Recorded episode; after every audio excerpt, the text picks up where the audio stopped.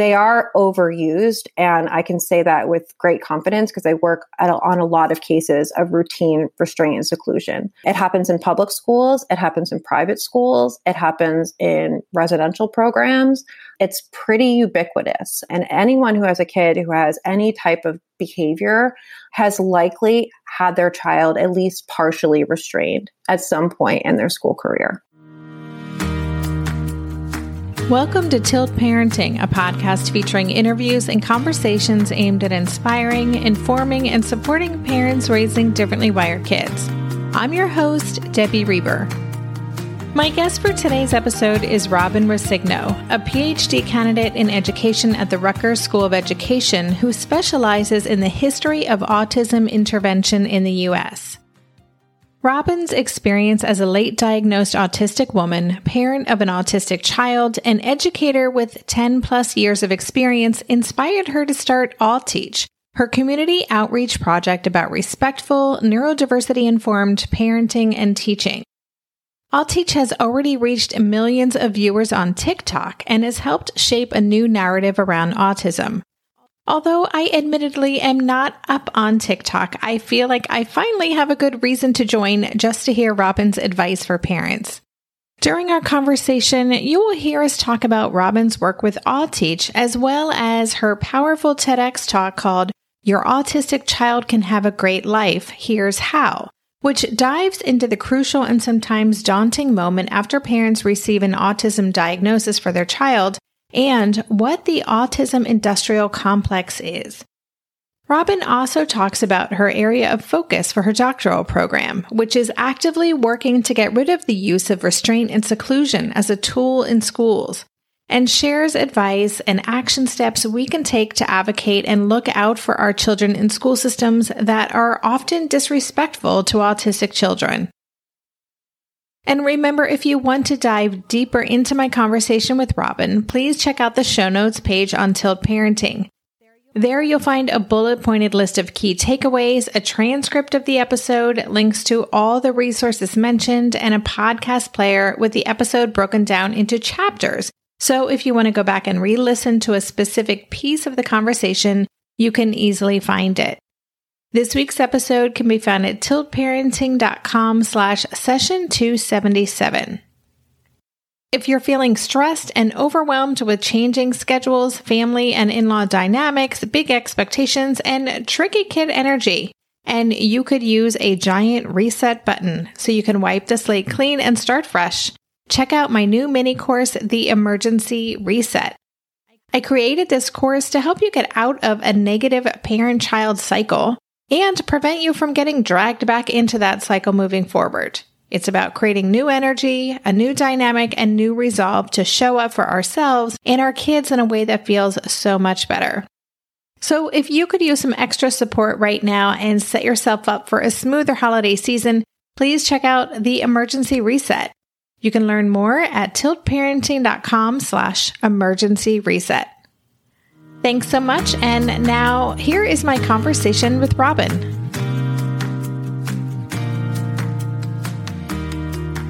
Hey, Robin, welcome to the podcast. Hey, Debbie, how are you? I'm doing okay. So, um, I've read your formal bio and shared with listeners kind of the top line items of what you do in the world, but could you give us a little bit more of your story and, and who you are? Sure. Um, so um, I'm Robin. I think that's we got that far. Um, and I am uh, an autistic parent of an autistic child, but I did not find that out until I was like an adult. So I was diagnosed after my child, which seems to be a fairly common story um, of women, um, especially our age. Um, so you know, I was not diagnosed as a child. My brother was. Um, and then I went into teaching. And so before I even had my daughter, I was a special education teacher. Um, and I taught um, autistic students my whole teaching career. And then I left to do my PhD, and I um, I do research about autism, um, disability studies kind of research. And then, um, yeah, I mean, so that's kind of it. And then now I do social media stuff. I have my um, business, AuTeach, um, which is kind of like the culmination of all of that, like bringing it all together and then providing resources for parents and educators. Yeah, I'd love to. I mean, I want to talk a little bit later too about your research that you're doing because I think it's fascinating and so important and actually covers things we haven't talked a lot about on this show. But I'd love if you could also tell us more about AuTeach, what it offers, um, and how listeners might want to connect with it. Sure. So, you know, it started as, um, you know, I've been doing some consulting for schools, for parents, like locally. Um, and then COVID happened, and I was thinking of, you know, how to do that kind of work. And people were asking me a lot about their kids being home. And I found that there was just really a need for it. So I started with just a TikTok um, doing kind of educational content. And then now I do a lot more. So I do p- trainings for parents. Um, I do a lot of um, speaking. I did a TED talk this year. Um, and I do kind of one-on-one consulting for parents, but then I also, you know, am offering some courses, and we're expanding to have even more uh, course offerings for parents and educators. So that's really, I wanted it to be like a hub of good information for people who are looking for that kind of neurodiversity perspective, but also that they could put into action. So, not just ideals, like actual practical suggestions. And so that's kind of what we do.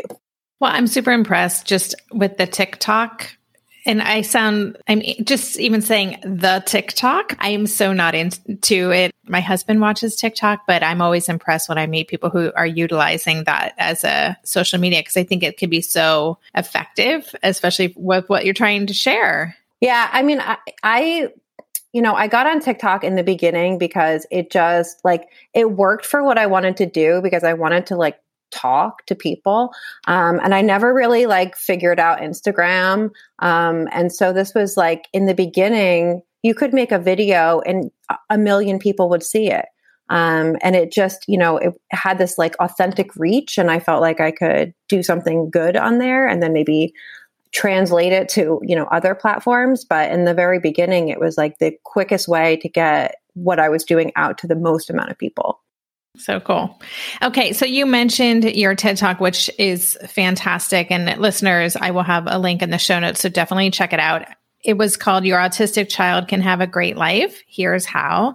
Can you tell us more about that talk and what your goal was in what you were hoping to share with the world?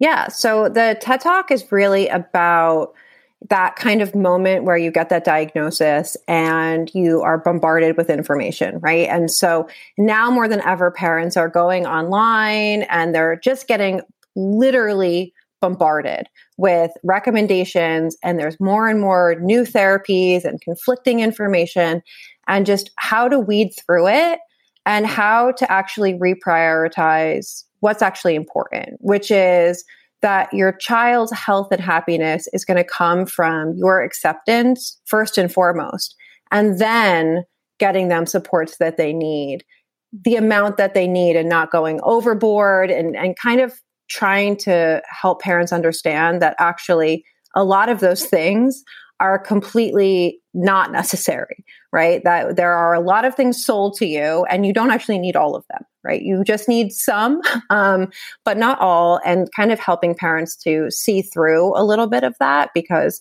like it or not, autism services is a billion dollar industry and parents are the bread and butter, right? And so, kind of talking about the way that people get parents to buy things is to make them really afraid, right? Afraid of the future, afraid of their child, afraid of everything.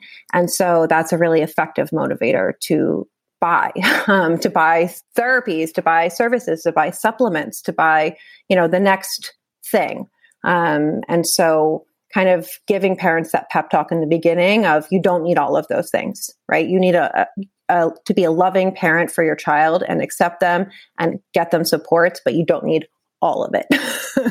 Yeah, I mean, watching your talk was the first time I had heard the phrase autism industrial complex. And as soon as you said it, kind of a light bulb went off for me. And I just hadn't heard it in that way. Is that a, a phrase that you coined, or can you talk more about that? Sure. The first person who actually uses it is Anne McGuire, who is a, a tremendous autism uh, critical autism scholar in Canada. Um, she has a, a, great book called War on Autism. Um, and then this piece kind of, we started writing about it. My colleague Alicia Broderick actually has a book coming out of the same title. Um, she is, you know, way way ahead of my thinking on this. This is really her life's work. She's been doing critical work around autism for for a long time.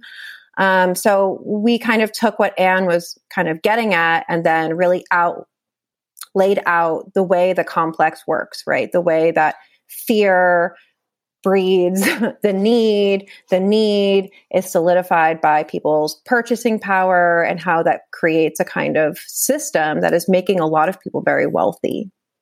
Yeah, it really, like I said, it just struck me so much. And I was just thinking about, you know, I run a community, a lot of folks on Facebook in particular they come to Tilt Parenting, to my Tilt Together community, very fresh. Like they've just gotten this information. They are introducing themselves through the level, uh, the autism level their child is, which is not something that I was even spoken about when when I went through the evaluation process. But and so they have this like list, right? I need to do this, this, and this. And I'm just wondering what is like a better onboarding process or how do we support parents who are early on because I feel like there's like a deprogramming that has to happen, right?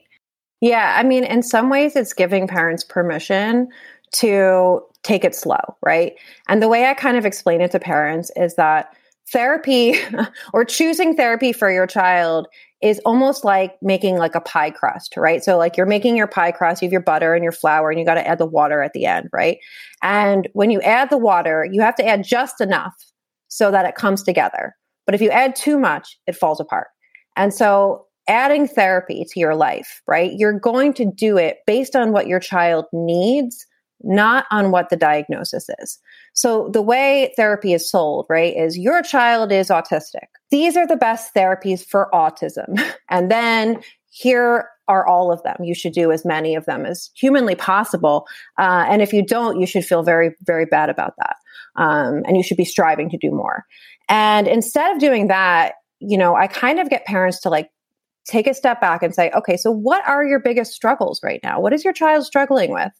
And then they'll say, you know, potty training, or I would love for them to be able to communicate more verbally, or I would love to for them to use an AAC device, or they bang their head against the floor all day. Right. So starting with like what the needs are and then say, okay, well, here are some therapies or modalities that can help with that. Um, and you can do a little bit of that to support growth in that area. And you don't have to do everything else. Like tune out the noise instead of thinking therapies for ADHD, therapies for autism, and kind of lumping them all together as this like global necessity, really thinking about what is the purpose of therapy in general, right? And it's to support growth and development in these particular areas and then matching the need with the modality, if that makes sense. Yeah, it makes perfect sense.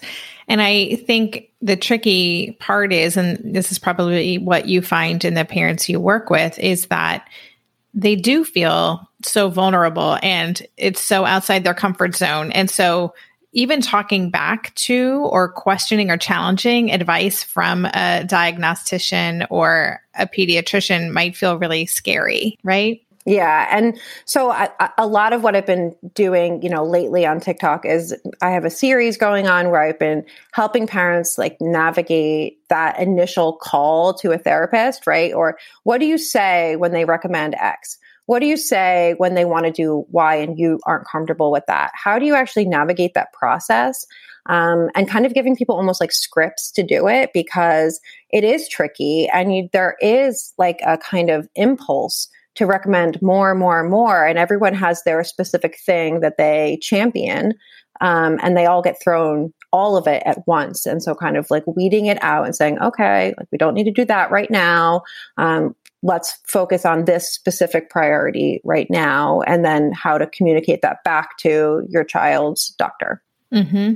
that's great now i am going to have to jump on tiktok just to see what you're up to so that's very cool that you're offering that because i think scripts are so helpful I'm a big fan of having all the things written down because I otherwise my my words get twisted. So I wanted to ask then in terms of this idea of parents this is also another big conversation in my group is oftentimes parents with autistic children or they've just found out their child is autistic and they're asking questions. And I have a lot of autistic adults in my group as well. And they're always like, go to autistic led spaces. You need to be talking to actually autistic. And that is what AA stands for in this, this world, actually autistic. Can you talk about the actually autistic community and parents, you know, muggles, like allistic parents and the tension because it's, it's, it is really tricky, especially when you start talking about therapies and certain kinds of interventions. We'll be right back after this quick break. This year, I've been working on becoming more attuned to my body, and so I'm starting to really recognize how periodic spikes in anxiety or disruptions to my routines can seriously throw my whole system off. And as I've been traveling a ton this past month, which is both disruptive and somewhat stressful, I'm especially glad that I have the extra support of Synbiotic Plus, a three in one supplement from Ritual with clinically studied prebiotics, probiotics, and a postbiotic to support a balanced gut microbiome. Synbiotic Plus provides fuel to the cells that make up the gut lining to support a healthy gut barrier. And it comes in this very cool minty delayed release capsule, which was specifically designed to help survive the harsh conditions of the upper GI tract for delivery to the colon. The bonus is that the capsules don't need to be refrigerated, so I can easily bring them with me in my carry on.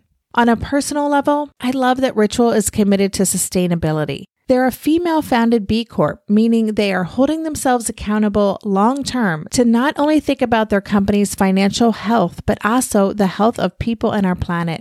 There's no more shame in your gut game. Synbiotic Plus and Ritual are here to celebrate, not hide your insides. Get 25% off your first month for limited time at ritual.com slash tilt. Start Ritual or add Synbiotic Plus to your subscription today. That's ritual.com slash tilt for 25% off. If you listen to the show, you probably know that at least one in five children is differently wired. But did you know that approximately one in two women will experience hair thinning? If you're part of that 50%, you are absolutely not alone. But because hair thinning for women isn't something people openly talk about, going through it can feel lonely and frustrating. So why not do something about it with Nutrafol? Nutrafol is the number one dermatologist recommended hair growth supplement with over 1 million people seeing thicker, stronger, faster growing hair with less shedding. Everyone's root causes of hair thinning are different, so a one size fits all approach to hair growth isn't going to cut it. Nutrafol has multiple formulas tailored to give your hair what it needs to grow throughout different stages, postpartum, menopause, even for different lifestyles like a plant-based diet. To get your personalized hair health plan based on your specific root causes, you can take a simple hair wellness quiz on Nutrafol.com. And because there's no prescription required, you can quickly get set up online with free shipping and automated deliveries, which make it so much easier to stick with your new hair care routine. See results in three to six months. Take the first step to visibly thicker, healthier hair. For a limited time, Nutrafol is offering our listeners $10 off your first month subscription and free shipping when you go to Nutrafol.com and enter the promo code TILT. Find out why over 4,500 healthcare professionals and hairstylists recommend Nutrafol for healthier hair. Nutrafol.com spelled N-U-T-R-A-F-O-L dot com promo code TILT. That's Nutrafol.com promo code TILT. When I set out to kind of start AuTeach, I saw this need – to communicate between the groups, right? And so I've been in a lot of spaces that are autistic spaces that I felt a little like I couldn't get the advice that I needed because there was a lot of don't do this, don't do this, don't do this, don't do this, that's abuse, but you know, but not a lot of like, so what do I do then? Right. And mm-hmm. not a lot of real consideration of like the actual material constraints parents are under. Right. So it happens a lot with like ABA discourse, right? As a parent is told, don't do ABA. It is child abuse, right? And that is all they are told. Then they go to their doctor and says, if you don't do ABA, I'm going to call DYFS on you because you are neglecting your child, right? And so now, uh, uh, well, I don't uh, well, I don't want to abuse my child, but I don't want to, you know, so what am I going to do? Um, and so I've tried to kind of bring together, um, you know, what it's really like to like raise a real kid in the real world with like real health insurance and actual, you know, constraints on what you can actually do. Not all of us can pay out of pocket for you know, floor time or whatever it is, right? Um, and then also be respectful of like what the actual problems are with those therapies, right? And to help parents to navigate that. Um, so I do a lot of like, you know, I call it like harm reduction work of like, okay, so you have to use ABA. Okay, I get it. Sometimes you do. Um, and there can be lots of reasons why that is the case. Um, how are we going to find a match for you? for your child that's going to teach them skills but not you know force them to mask right and and helping parents navigate that i think has put me in a weird spot where i am often the recipient recipient of criticism from autistic adults um, many of which are not parents right and so i think that's a little bit of the tension is like they're not parents yet so they're not really you know aware of how hard it is to navigate the system and how hard it is to just do something else. Like it's really, really deeply um, involved, right, in therapy for autistic kids. And that is by design. Um, and so that's kind of like the approach that I have. Um, but I have a lot of parents that find me after trying to ask questions in autistic spaces and being like dogpiled. Um, and they still leave confused. Like, I know everything I do is wrong, but I don't know how to fix it. Um, and that's, um, I kind of try and strike a little bit of a middle ground. That seems like very brave and important work because it is complicated. I've had to shut down conversations in my Facebook group that kind of got nasty. And and I want to keep an open mind and I want to prioritize and center the right voices. And it's it's very it's very complicated. And I think it does leave a lot of parents feeling like I, I there's no good choice here.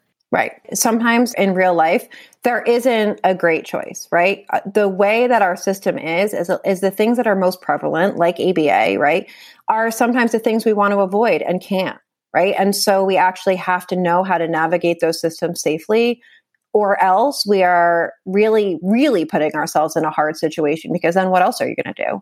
You either have to become somehow independently wealthy, um, or you know, a lot of people will suggest things like just not doing any therapy at all.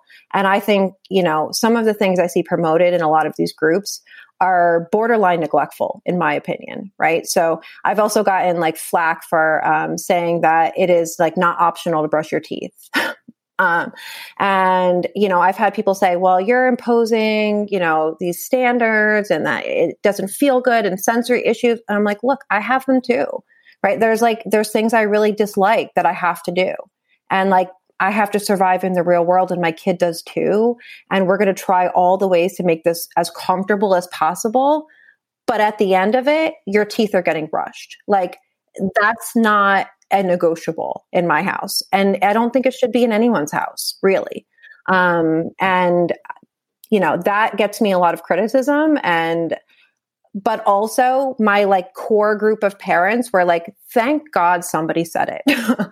Because i was feeling like the worst parent on earth but also like i don't want to be like you know i want to listen but then sometimes people are telling me to like just homeschool my kids and you know live off grid and like that's not a reality for most people. I'm wondering if we talk about systems in general you know so far or right now there are, there are limitations in terms of who pays for what and how much money we can get and what are the pathways. I'm wondering if you have ideas of, around how we as a collective as a society as parents and caregivers and educators who are really invested in the neurodiversity movement can be more involved in changing these systems. Like how can we be a part of reframing this whole conversation so, one of the biggest like pressing needs I see right now, well, there's two. One is to limit the practices we know are extremely overtly abusive, right? So, restraint, seclusion, um, uh, electroshock, like at Judge Rotenberg Center, those things are are discrete. We can tell what they are. You can tell when someone's being restrained, right? Um, and so there is actually a law um, uh, that is trying to be passed, a bill um, called CASA, Keeping All Students Safe Act, um, and there's actions that people can take on that right now. Um, it is, uh, I think, at this point, it is um, reintroduced. so there's a lot people can do around that specifically.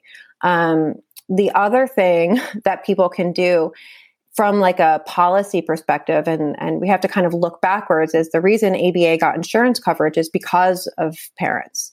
Um, largely because of Catherine Maurice right of let me hear your voice but then also you know autism speaks TACA all at the same time are like promoting um, you know ABA as like this miracle treatment. So it is possible for parents voice to make a tremendous amount of financial difference for families. But a lot of the kind of criticism of ABA, the strategy has been to try and make it illegal. Um, and in my opinion, it's that's never going to work um, because there are a lot of things about ABA that are not different enough from other things for them to be really enforced, right? So if you try and say discrete trials are illegal now, right, and you do flashcards with your second graders, did you break the law? It's really confusing from like a implementation perspective. So I really have said time and time again, I actually don't think you can make ABA illegal. So then people say, well, let's make the insurance coverage go away. Well, what do we know about institutions and giving money to disabled people? If we stop that, right, that line is never coming back. We're just not getting services ever again. So my strategy has been and it's in New Jersey, they were able to do this as they put a bill to expand Medicaid coverage for ABA services, but they also tagged onto it that it now will cover floor time, RDI, right? A bunch of other stuff, right? So parents have some choice um, in terms of what modalities are available. So there's a bill in Texas, right, that they were trying to kind of, st- you know, stop ABA my opinion is that we should be rallying to have the insurance coverage expanded to other things, right? And at this point, a lot of those other things have a more significant research base, and we can make the argument that they're effective, right? And so, and it's worked in other states. So I think we should be pushing for insurance coverage to cover other modalities of therapy for autistic kids besides ABA so that there is some choice. I think that will also force ABA to to progress, right? Because if there's some, you know, not to get all like free market um, fixes everything, but if there is some competition, right, then they'll be forced to kind of modernize along with it. Um, so th- I think parents, if they could focus there, um, that would make a huge difference. Well, it feels like something we can do too. Like that's not theoretical. That is like an actual focus. I love that. Can you talk a little bit more about your area of focus? You know, I know that you are very involved in anti-restraint and seclusion activism. You know, you just mentioned that that's something that we can get involved in. But can you say more about your work in that area? Kind of lay the the foundation for us about where seclusion and restraint has been and, and where we're moving towards or evolving towards. Yeah. So, you know, restraint seclusion has been a kind of normative type of school violence since disabled students have been legally, since schools have been legally required to educate students with disabilities, right? So, since like the mid 70s, but even before that in institutions and elsewhere. Um, there are stronger laws that protect patients in psychiatric facilities, in hospitals, than there are in schools. Um, and before fairly recently, there wasn't a lot of laws in states, and there are still some states that have no laws whatsoever. Um, there was a time almost that that was in some ways preferable because you could use the IEP, right? So you could write in the IEP no restraint, and that could, there, since there was no precedent, right, the IEP would then become the legal document that could stop it. So then the next step was that all these states started passing laws. The problem is, that the laws are not that effective, right? Because they all have this clause in them that say uh, that you can restrain or seclude students if they are a danger to themselves or others. Well, guess who's deciding if they're a dis- danger of themselves? it's the teacher that's restraining them. So at the end of it, they say, well, they were a danger to themselves. Okay. Um, and I've seen kids restrained for, you know, having a meltdown near a pencil, right? Because they could have stabbed someone with the pencil. So they're going to be restrained because they were a harm to themselves. Um, and the reporting is different in every state. So in some states, they don't have to report to the parents. Um, in some states, they don't have to report if they seclude. There's no laws in a lot of states about what the actual physical space that they're being secluded in has to contain. So there like may not be proper ventilation or lighting. Um, I've worked on cases where kids were like urinating on themselves in a seclusion room, um, or like in their past like through their lunch, um, and well beyond the point that they were, um, you know, in crisis. Um, so they are overused. And I can say that with great confidence because I work a, on a lot of cases of routine restraint and seclusion. Um, it happens in public schools, it happens in private schools, it happens in residential programs. Um, it's pretty ubiquitous. Um, and anyone who has a kid who has any type of behavior um, has likely had their child at least partially restrained at some point in their school career. Um, and it's, you know, teachers are sent to these restraint trainings and it gives them a false sense of confidence that um, they can safely restrain someone. You can't safely restrain someone, right? There, it is uh, by definition unsafe. And the only reason you should be doing it is to prevent someone from dying um, because it can actually kill kids and it has, right? So there's all of these government, uh, the government accountability office has published like multiple white papers on this. So I'm not, you know, and tracked the numbers of um, cases of restraint and seclusion. Um, so it's happening everywhere, and there has been some, you know, movement to make these laws. But what happens is, is when they make the law, it almost kind of legalizes it right? Because before it was like question mark, is it legal, right? But when you make a law that says you can restrain if you meet X, Y, and Z condition, now kind of trumps the IEP. So it's like harder for parents to fight back against it because they have now this law that was meant to protect kids, but it actually kind of codified restraint seclusion as an acceptable practice given that these conditions are met. So that's where we are in the present. There is a bill um, KASSA, Keeping All Students Safe Act, that would um, really limit restraint and seclusion in a, in a meaningful way. Um, and I uh, urge everybody to look into the actions on that. Um, ASAN has like great like scripts. You can call your representatives um, and to keep doing that and to make that a um, practice. I also tell parents all the time if you're starting a new school, ask them to see the seclusion room. I had a, a, a, a you know, a friend of mine, um, I told her, I said, ask them to see it. And they said, Oh, we would never use that for your age child and whatever. And she's like, Well, she's in preschool, so I want to know what happens when she's in first grade. And they took her to see it. It exists. I mean, they exist in many schools, and parents just don't know. Um, and she took her there and she called me crying. She was like, It's horrible. It's horrible. And they just didn't know. And she's like, I would have never known to ask if you hadn't told me. And seeing it, I like can't sleep at night now. Um, and parents don't even know sometimes because their kids are nonverbal or can't tell them, or it's not a state where they're mandated to report, um, and their kids are being restrained or secluded in schools. Wow. We'll be right back after this quick break. I'm on the road this month, and oh man, am I missing my sweet kitties, Haskell and Lua. They've been a part of our family for more than two years, and I'm so grateful they're keeping Darren such good company while I'm away. If you're getting a new pet soon, you're probably already thinking about everything you'll need to buy food, toys, a cozy bed, doggy bags, or litter boxes. Something you may not be thinking about, though, is pet insurance. That's why you should check out ASPCA Pet Health Insurance. The ASPCA Pet Health Insurance Program offers customizable accident and illness plans, making it easier for pet parents like you to help your pet get the care they may need. The ASPCA Pet Health Insurance Program has been around for over 18 years, and they've helped more than 600,000 pets during that time. They allow you to customize your plan, helping ensure that your pet's plan is as unique as they are, because vet bills can really add up, especially when you're least expecting it. It's simple. Use their app to submit a claim and you'll receive reimbursement for eligible vet bills directly into your bank account. To explore coverage, visit aspcapetinsurance.com slash parenting. That's aspcapetinsurance.com slash parenting. Again, that's aspcapetinsurance.com slash parenting. This is a paid advertisement. Insurance is underwritten by either Independence American Insurance Company or United States Fire Insurance Company and produced by PTZ Insurance Agency Limited. The ASPCA is not an insurer and is not engaged in the business of insurance.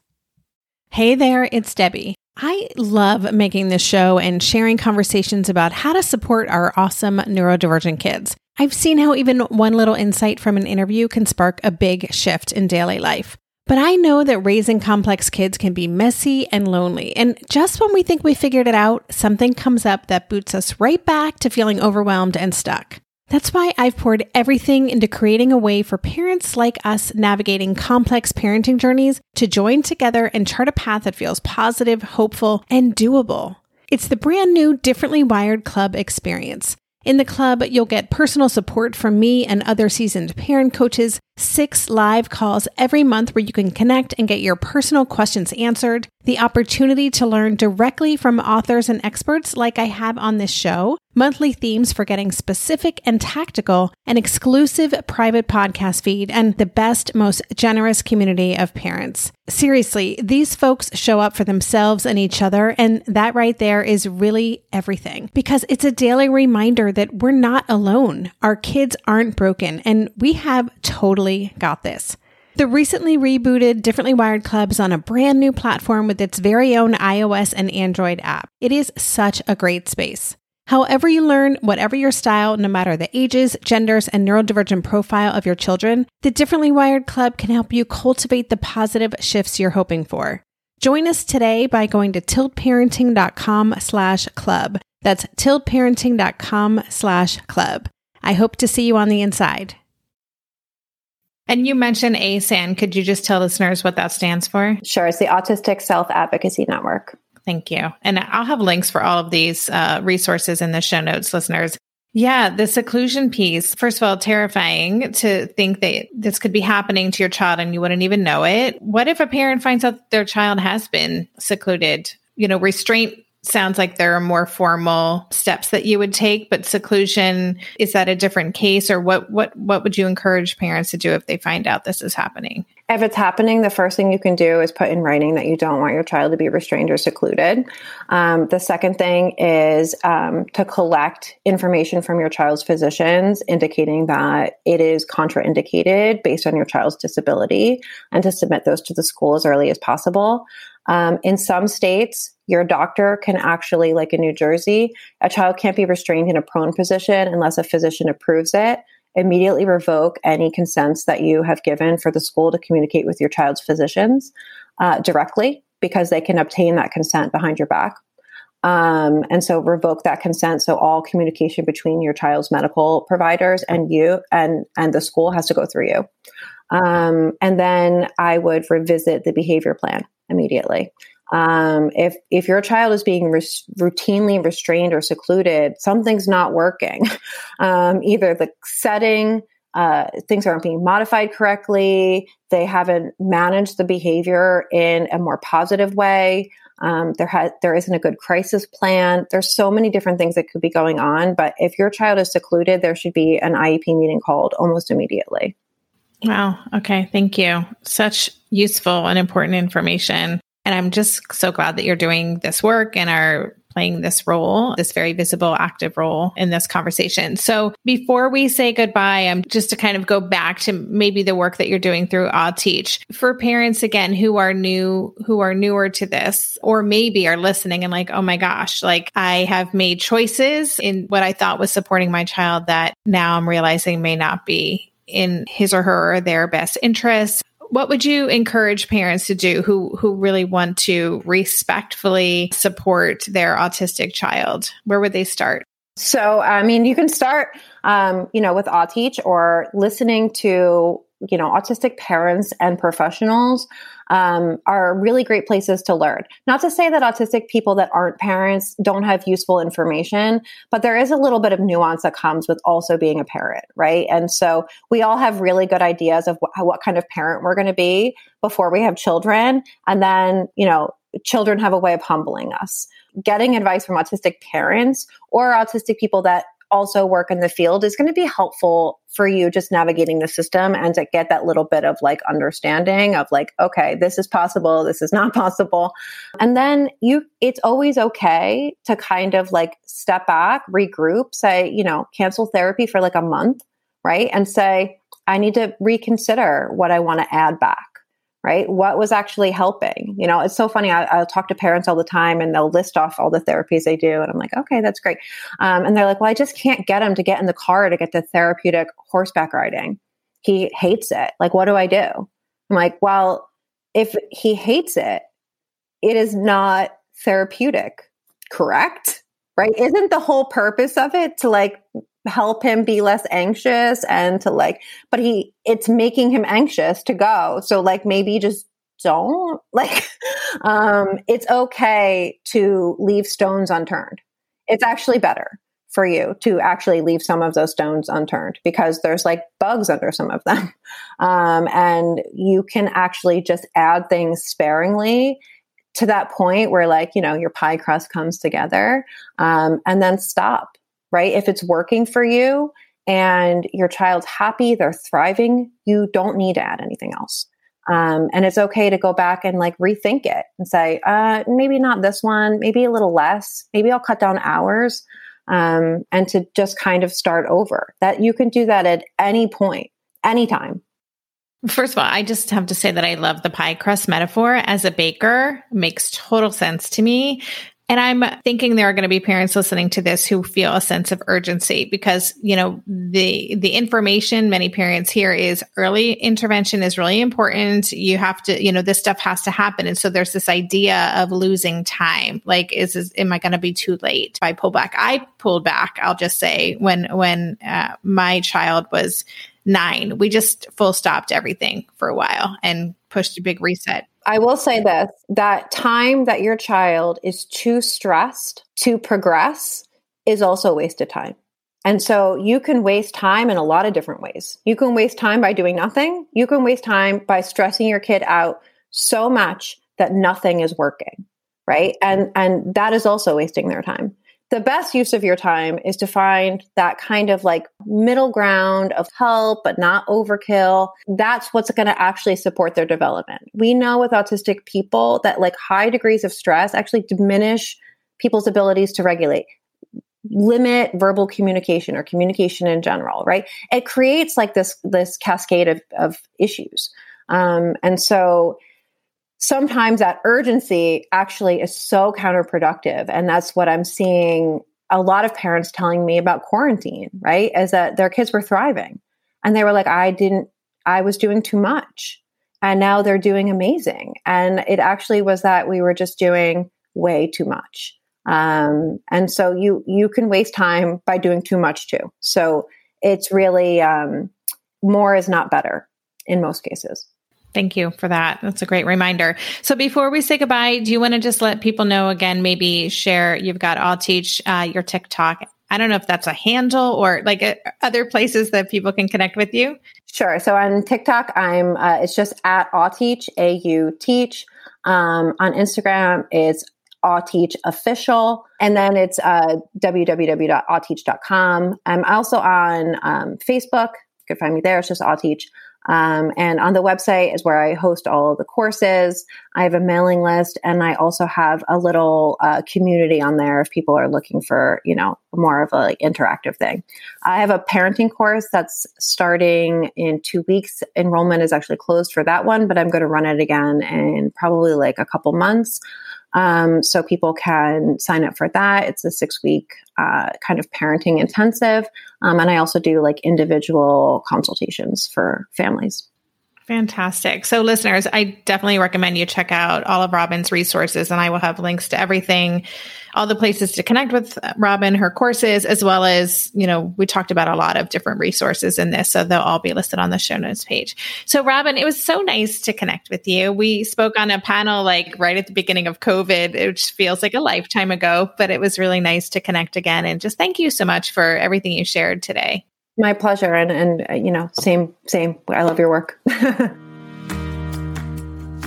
You've been listening to the Tilt Parenting Podcast. If you want to dig deeper into this episode, check out the show notes page. Every episode has a dedicated show notes page on my website where you can get links to all the resources we discussed, read a transcript, and even easily go back and listen to key takeaways by using the chapters feature on the podcast player.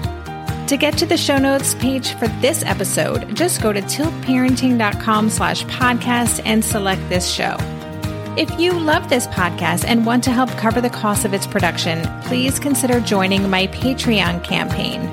For as little as $2 a month, you can help cover the cost of the hosting platform for this show, my wonderful new editor and producer, Andrea, and more. It's so easy to sign up. Just go to patreon.com slash tiltparenting to learn more or click on the Patreon link on any show notes page. If you're into social media, you can follow Tilt Parenting at Tilt Parenting on Instagram and Twitter. Visit the Tilt Parenting page on Facebook or join my Facebook community called Tilt Together. Lastly, please help this podcast stay visible and easily found by subscribing and leaving a rating or review on Apple Podcasts or wherever you listen to podcasts. Thank you so much. And that's all for this week. Stay safe, stay well, and take good care. And for more information, visit www.tiltparenting.com.